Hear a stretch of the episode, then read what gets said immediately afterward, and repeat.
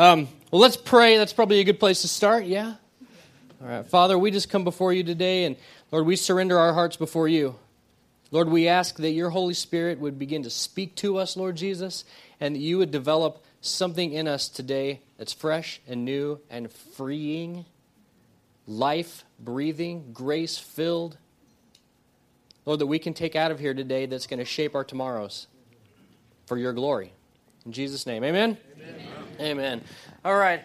How many of you know what a trust fall exercise is? You know what a trust fall exercise is? So it's, it's when you climb up on top of something usually higher than the ground, and some of these things are like chairs, some are buildings, and you, you fall backwards into the arms of six or eight, depending on how tall you are, people, maybe four, uh, people who are going to catch you. And what's really funny is if you get on YouTube and you look trust fall exercises up, the majority of these videos are youth pastors falling into the arms of children who most of the time are teenagers, who most of the time cannot even be trusted to put on deodorant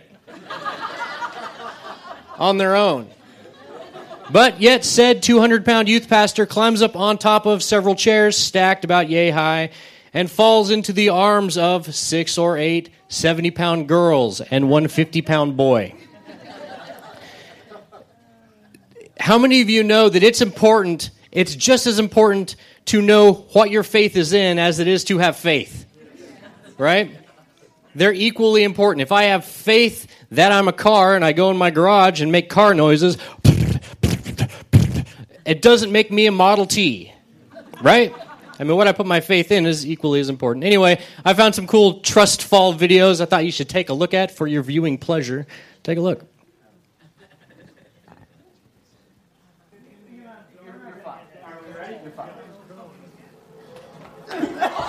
That's got to leave a mark.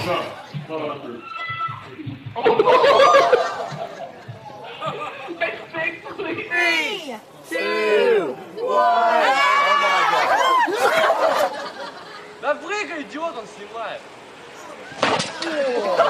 Oh.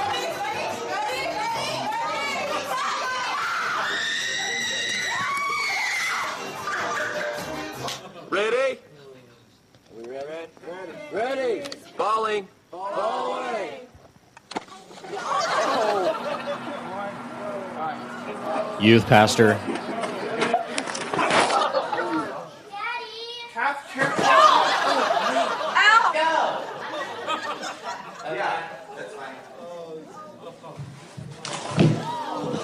Some people's parents.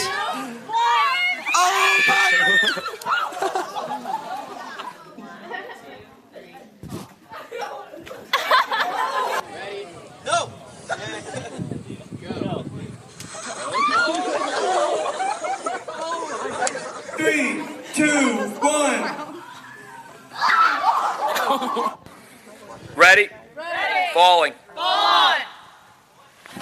Oh. All right. That really hurt. Out like a light. Oh, man.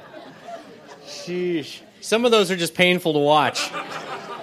I don't I don't I don't understand the kid on the balcony jumping into I I, I don't know where that even came from. Yeah, anyway. Uh, Hebrews ten thirty-one says this: it is a fearful thing to fall into the hands of the living God. It's a fearful thing to fall into the hands of the living God. Well, hey, we're going to do a trust exercise this morning together. How many of you guys are ready? Right? I'm going to need some volunteers. I need somebody who's going to come up here and stand on this chair. Who's brave today? All right, listen. The Holy Spirit is here today. The Holy Spirit is here today, and He is going to catch you. He's going to stand right here. I'm telling you, it's the Lord. He's going to catch you this morning. I need a volunteer for the chair. Not a lot of hands. I see a couple of teenagers who are like, man, I'll do anything. Who's got candy? You going to give me some candy if I do? All right. Thank you very much. We will consider your volunteering today as an act of faith. But here's the thing. That's what trusting the Lord feels like sometimes, doesn't it? I mean, that's what trusting God feels like sometimes. It, it feels like When we put ourselves out there, when we when we pray, we take the time to seek the Lord about something. And I'm not just talking about, God, give me a good parking spot. All right? I'm not talking about stuff like that. I'm talking about when you put yourself out there, right, by means of prayer or obedience, because you're asking the Lord about something. God, I need your help. I'm putting myself out there. Or people are watching. Lord, I'm praying for healing. Or I'm praying for the miraculous in some way, whether it be, be for a healing or for provision, maybe for a job you've been, you've been hoping for and praying for for a while. Maybe it's believing for the salvation of somebody you've been praying for. Maybe it's putting yourself out there before the Lord on behalf of your marriage, on behalf of a spouse, on behalf of, on behalf of your kids. We put ourselves out there. Or, or for example, in the area of obedience, right? When we know what God wants us to do, but everything in us is saying, you know what, that just doesn't seem like that'll work out. Or people are watching me. If I do that, then they're going to think I'm not part of part of what's going on, that I'm just not cool anymore. Right? We put ourselves out there, and sometimes it can feel like this trust exercise, that we're falling into the hands of God. Listen, as we walk with God long enough, sooner or later, we're going to discover something about God. We're going to discover that He is the master of the last-minute power move. Everybody say it with me, power move. Power.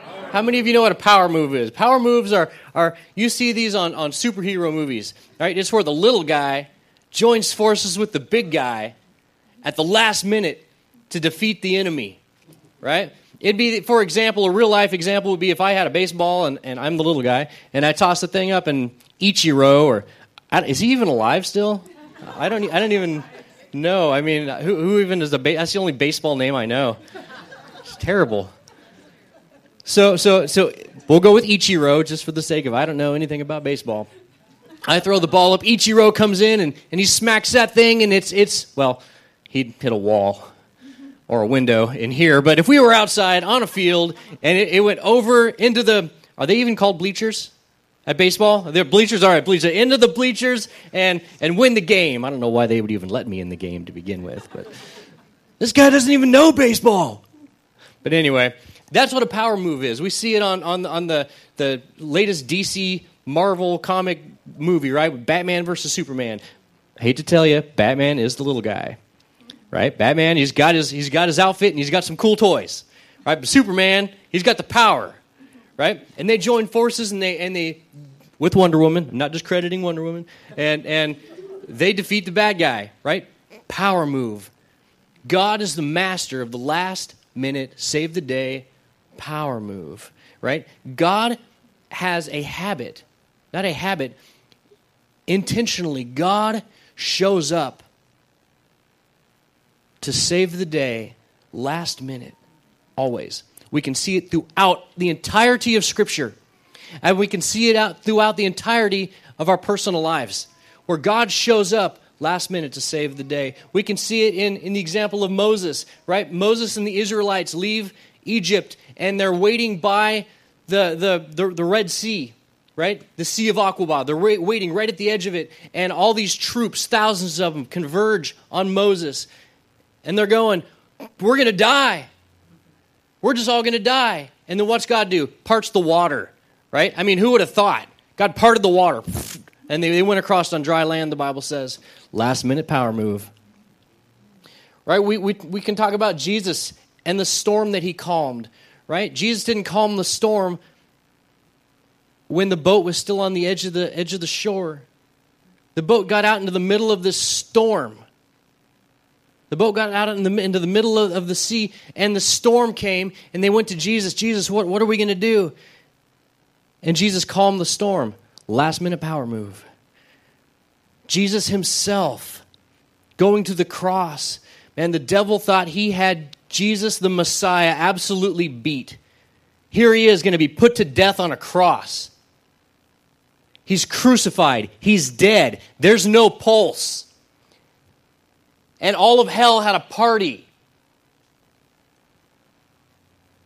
Jesus rose from the dead. Last minute power move, baby. Woo! Right? He rose from the dead. He proved he was the Son of the living God. And he saved us all. Last minute power move. See, there there comes a problem, though, when, when what happens is Jesus is, is the king of the last minute power move, but for a lot of us, we don't expect that he's going to do that sometimes. And what happens is God's developing something in us through that process. As we learn to trust him through waiting on him through the storm to get to the answer, right? As we're, we have to practice waiting on him, he's developing something in us that when we get to the place where, where we can be comfortable with God showing up last minute, we'll be able to go through the storm with a smile on our face and joy in our hearts, and people around you will see, why are you able to shoulder this the way that you are? That looks impossible. And in your heart, you're truly able to say, because I know Jesus has got it. I know he's got it. You just wait right around the corner. It's going to get really crazy, and then you're going to see something miraculous, right? Because people are watching, right? God is developing a patience in us. But the problem is that we run the risk at some point of if we cut the process short, and we take matters into our own hands, we run we run the risk of of of short-circuiting what the Lord would want to do by way of developing our faith, building our trust in him when we take matters into our own hands. There comes a point where if we do that enough, that we get to the place where we feel like God didn't pull through for me. God didn't show up when I needed him to. So now I trust God this much, right? I don't, I don't, I, I can't trust him like this anymore. Lord, I, I, I trust him mostly. I trust him mostly. I had a, a time like that in my life back in, before I even began ministry. We were at a, a youth rally. I've probably told you this a hundred times. You'll probably hear it a hundred more times. This is a pivotal moment in my faith that I was at a youth rally and the Lord told me to, to go and pray for this girl who could not hear. She was born deaf. We're at a youth rally with probably four or five hundred kids worshiping and praising in, the, in this room. Worship band is playing. So in obedience, I went to this this this girl who was my age and, and said, uh, can I pray for you to be healed? And she says, yes. And I was like, that's a good start. So I, I put my hands on this girl's ears with her permission and began to pray. And within two minutes, four hundred people were around us praying. It was intense. We prayed for a while until my knees were tired and her legs were shaky. And I, and I said, can, can you hear anything? And she said, no. So we kept praying for maybe another five or ten minutes till we both couldn't stand hardly. And I said, can you hear anything? She said, no. She could read lips really well. Good thing. And we got done. We were finished. We couldn't stand anymore. So everybody went back to praising and, and praying and worshiping the Lord. She went back to her thing. And and and that wasn't it for me, man. I was ticked. I, I went upstairs and found a room, and I, I had it out with God. I mean, you probably could hear me yelling and screaming down in the room down below because I was I was upset. Lord, you didn't back me up. You told me to do this thing, and I was obedient, and you didn't back me up. And the Lord reminded me that your job is to be obedient. My job is to be God. My problem was I had a higher view of myself than I should have. I'm a simple servant doing simple servant's work to go and be obedient to what the Lord told me to do. But I somehow thought that maybe I was some kind of spiritual superhero that if God told me to do something, now I had magic powers to go down and heal somebody. You know what I had? Nothing. I had a pocket full of lint. That was it, man. But I wrestled with that for years, until God finally brought me to the place of recognizing, Seth, I love you. You're dirt. You're, you're clay. What? I mean, it was it was like a, a, a pivotal moment, right? So what I want to do today is answer with you today. What do we do when we find our, ourselves in a place of distrusting God?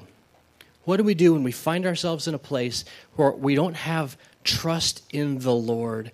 And sometimes it's a process to get there. When when we find ourselves in a place where it's easier to trust in ourselves and in our own abilities, where we think we know more than God or we know better than God. What do we do? How do we get back to a place of faith and trust? So today we're going to take a look at First Samuel chapter thirteen.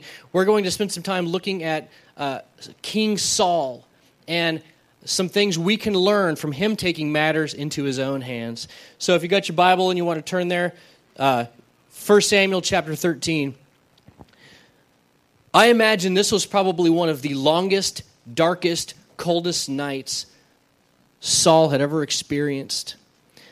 This was the sixth day of what was about to become a, a serious, serious war. See, Saul had gone and he'd, he'd mustered himself some troops over, over the, a period of time. He had developed an elite force, right? An elite force of people, of of military. I mean, these, these guys were like the, the the Navy SEALs, man. Like he got like three thousand of them. He kept two thousand with him, and he sent one thousand with his son Jonathan, who was the, the commander of his army. Well, they were going to go out and fight against the Philistines. Jonathan got itchy. Man, we're going to go whoop some Philistines. So he went out and he, he he started a battle with the Philistines, right? Well, the Philistines got word of this and were like, hey, uh, no, that's not how it goes. So they went and mustered sixty thousand troops. sixty thousand troops. The Israelites hardly had weapons worth anything. They weren't even sharp. Well, the Philistines had chariots, they had bows and arrows, spears, they had they had the works, and they uh, they went out there and, and surrounded the Israelites. Let, let's let's read it together. Let's read it together. Let's see, it's going to pop up here in just a second. This is uh, chapter thirteen, verse one. It says, Saul was thirty years old when he became king, and he reigned for forty-two years. Saul selected three thousand special troops from the armies of Israel and sent the rest of the men home, right? Something sounds arrogant to me about that.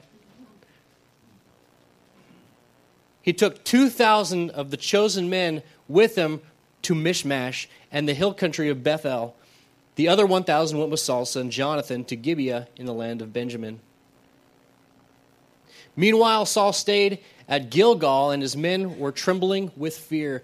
Saul waited seven days for Samuel, as Samuel had instructed him earlier, but Samuel still didn't come. So here's what happened. Samuel, God's prophet and priest, tells Saul, I will meet you in Gilgal, and I'm going to come and I'm going to sacrifice to the Lord, and then we're going to hear something profound from God about the victory he's going to give Israel. So, so what happens is, Jonathan attacks the Philistines. The Philistines catch wind of it. They begin to surround Saul in his location, and it hasn't been it hasn't been seven days yet, right? And so what happens is, let, let's let's read it right here. It says in verse six, when the men of Israel saw that they were in danger from the uh, for the people were distressed, then the people hid in caves and in thickets and in rocks and in holes and in pits, and some of the Hebrews crossed over the Jordan to the land of Gad and Gilead. Some of the special elite forces said, hey, man, we're getting back over the Jordan, man. We're, we don't care about God's promised land. We're gone. Those, those Philistines are serious, right? So they split. The rest of all but six hundred of his army went and hid in the bushes. They hid in caves. They hid in cracks in the ground. They hid everywhere they could to get away. And so Saul decides, well, what are we going to do? And so he, he made the decision to take matters into his own hands. He decided, I'm going to sacrifice for myself. So he called the the the called some folks and said, hey, man, bring bring the sacrifice. I'm going to take care of this. And so he did it on his own. It says in uh, in verse eight, and then he waited seven days according to the time set by Samuel. But Samuel did not come to Gilgal, and the people were scattered from him. So Saul said, bring a burnt offering and a peace offering here to me. And the Lord offered the burnt offering. Now it happened, as soon as he had finished presenting the burnt offering, that Samuel came. On the seventh day, last minute power move, right? God showed up last minute. Let's keep reading. In, in verse twelve, it says, then I said, the Philistines will come down on me at Gilgal, and so I made supplication to the Lord. Therefore, I felt compelled to offer the burnt offering. And Samuel said to Saul, You have done foolishly. You have not kept the commandment of the Lord your God, which he commanded you. For now the Lord would have established your kingdom over Israel forever, but now your kingdom shall not continue. The Lord has sought for himself a man after his own heart.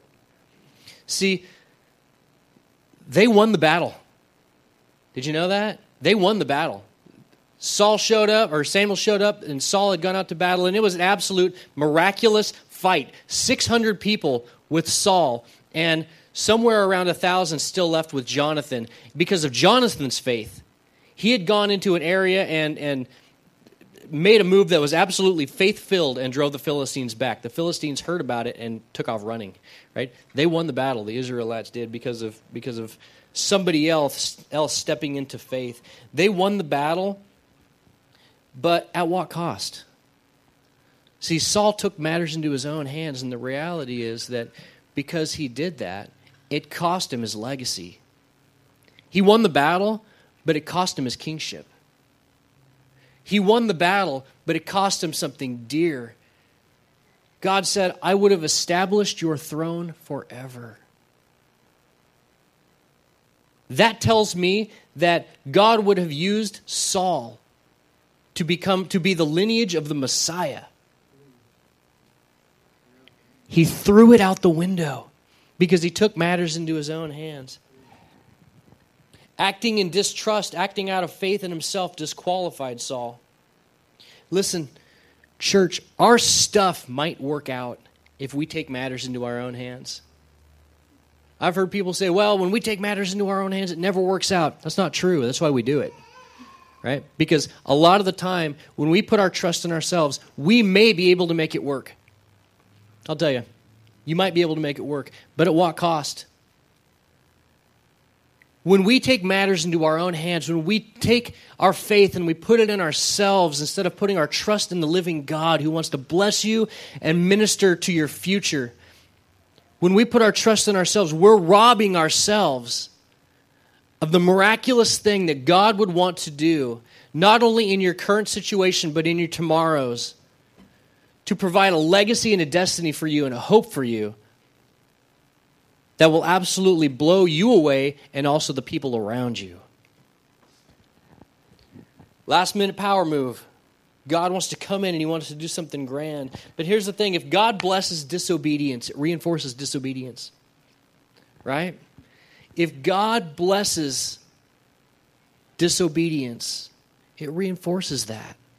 If God blesses us trusting in ourselves, it reinforces, again, us trusting in ourselves. And like I said, it may work a little bit. But what happens when it doesn't? What happens when we begin to be robbed so much that, we, that we're left with nothing of the direction and the hope and the best that God has for you? God has so many amazing things in store for you. He wants to bless you. He wants to bless your obedience.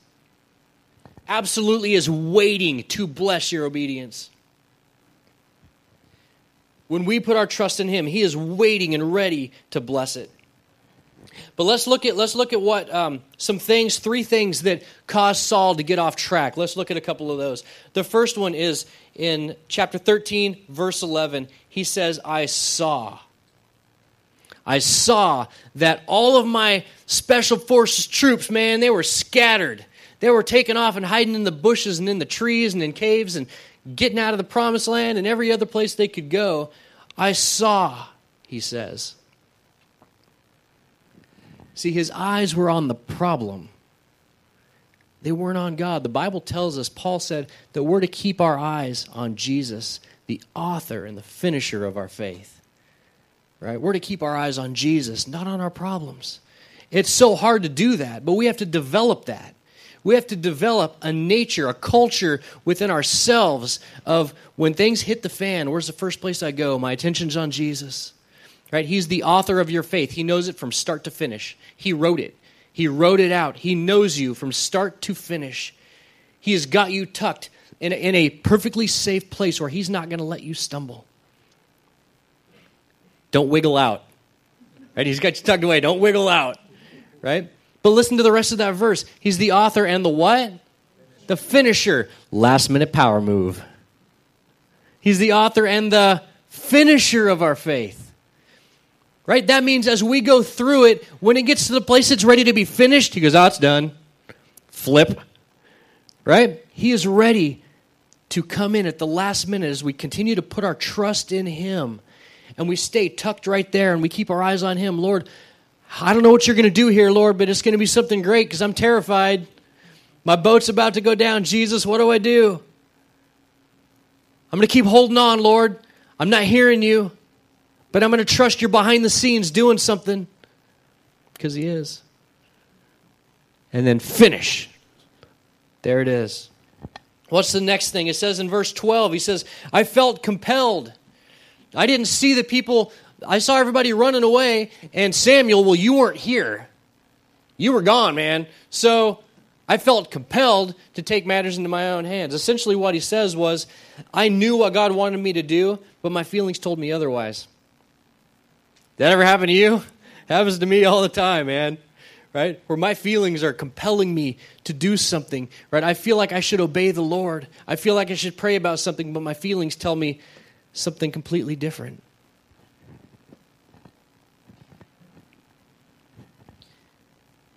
We can look at the next one. It says in, in uh, chapter fifteen, verse twenty-four, he did something else. A couple pages later, let's take a look. See, Saul had one foot out the door with God right now. Here's the thing. God told him, I'm going to find a man after my own heart, own heart, but he didn't say it's going to be tomorrow. He was giving Saul time. Did you know that? He was giving Saul time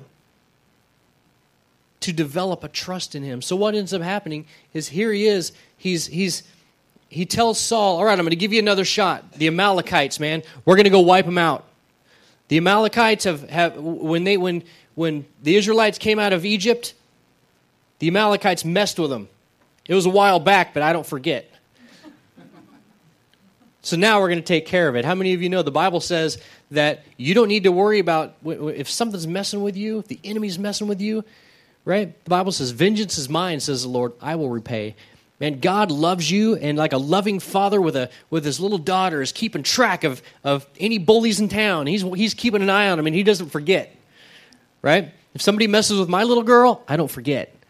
God is the same way. He does not forget. And he says, vengeance is mine. And so here's what here's where we see that play out. Right? The Amalekites, God says, go and wipe them out. I mean, wipe them flat. And so he sends him out, and he goes out, and Samuel, after the battle's done, Samuel comes to Saul and says, hey, man, how's it going? And Samuel says, things are fantastic. I went and did exactly what God said. Samuel says, if you did, why do I hear the bleating of sheep and donkeys? And why is there a king standing over there? And and Samuel said, or Saul says, well, I I figured God would want me to come back and sacrifice this stuff, right? But that's not what God said to do. He says, I felt compelled, compelled to begin with. And he says, I feared the people. Let's, let's take a look at where it says that here. This is what Saul says in verse twenty-two, or Samuel says, has the Lord as great delight in burnt offerings and sacrifices as in obedience? As in obeying the voice of the Lord, behold, to obey is better than sacrifice, and to heed than the fat of rams. For rebellion is as the sin of witchcraft, and stubbornness as iniquity, as the iniquity of idolatry. Because you have rejected the word of the Lord, he also rejects you from being king. And then Saul humbles himself at this point, and he says this, then Saul said to Samuel, I have sinned, for I have transgressed the commandment of the Lord and his words, because I feared the people and obeyed their voice. Oh, man. Saul cared more about what people thought about him than obeying what God told him to do. Man, it's so easy to fall into that, isn't it?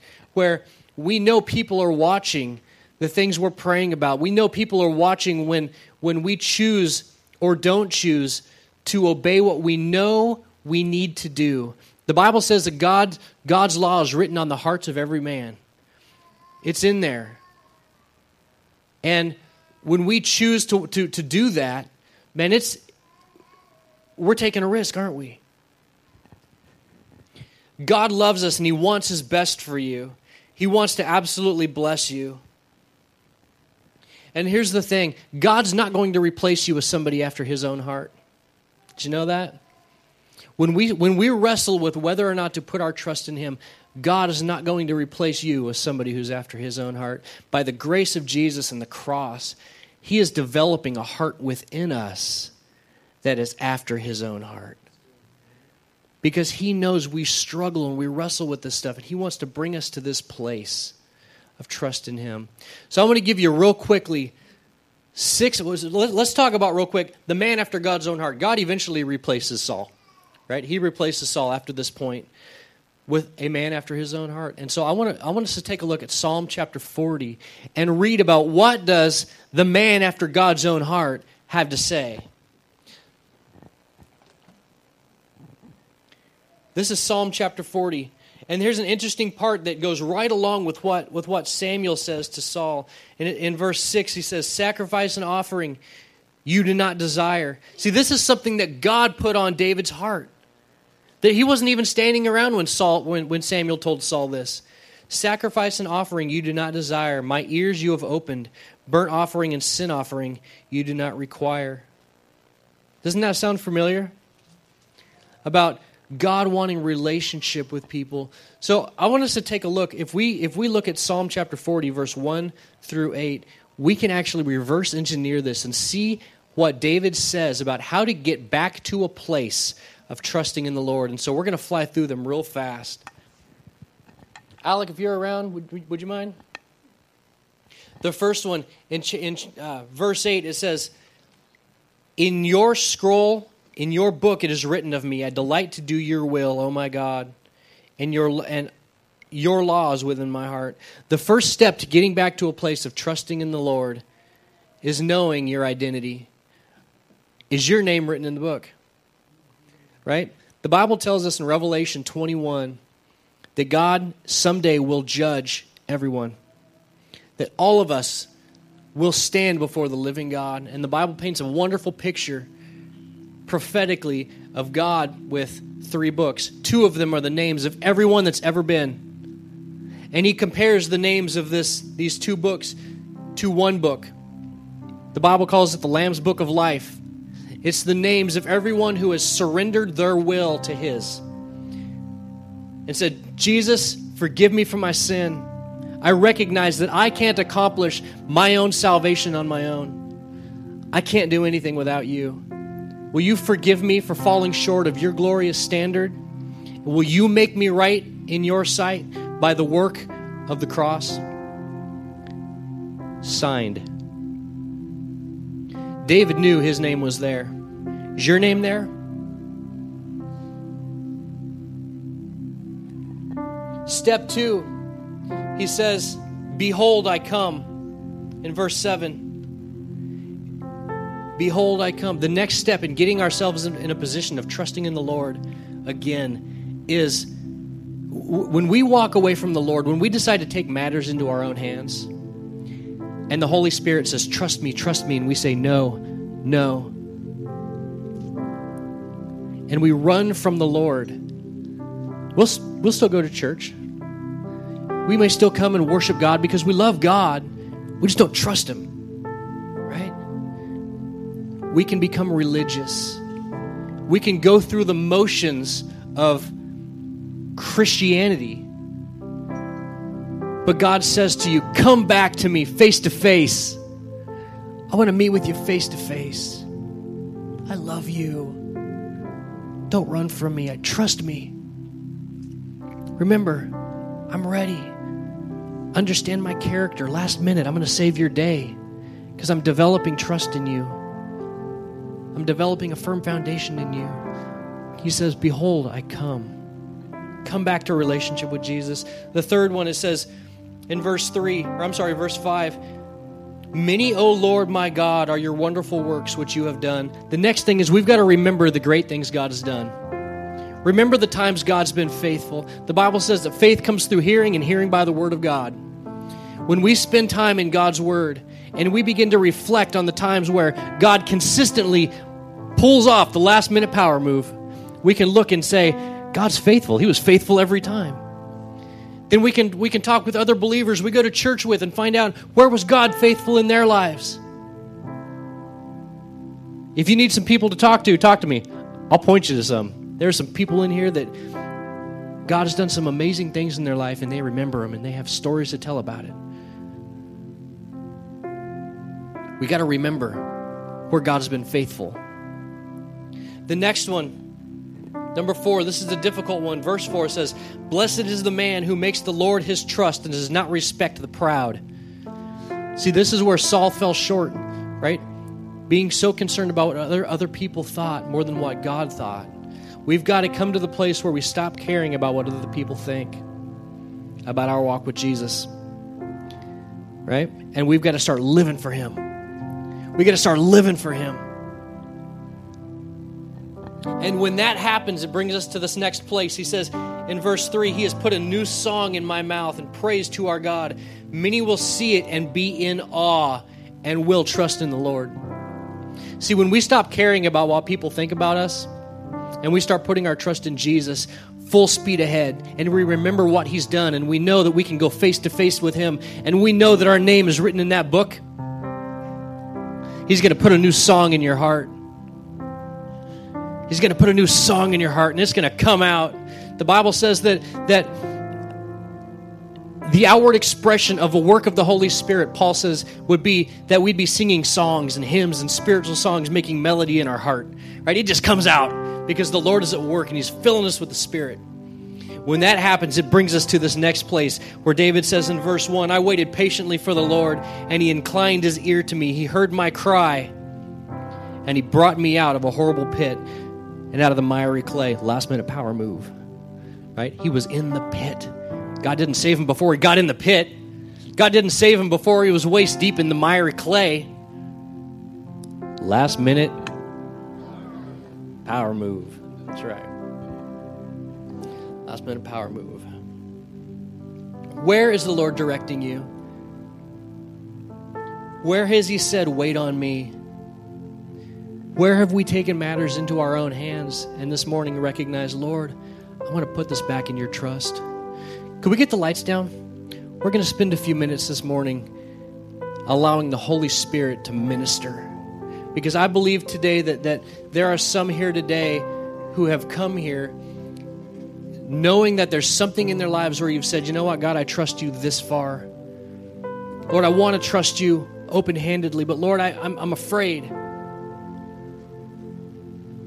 And the Lord wants to free you of that today. The Lord wants you to leave here today because He loves you so dearly and intensely. He wants you to have a trust in Him, to know that, "Don't be afraid, my child. I'm going to take care of it. I'm developing something in you along the way.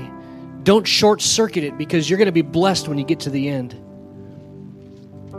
I've asked Eric to come up and lead us this, this morning. And so let's just close our eyes up today, and let's just get before the Lord. And we talked about six steps to getting back to a place of trust in the Lord. And so somewhere along this path, you may be.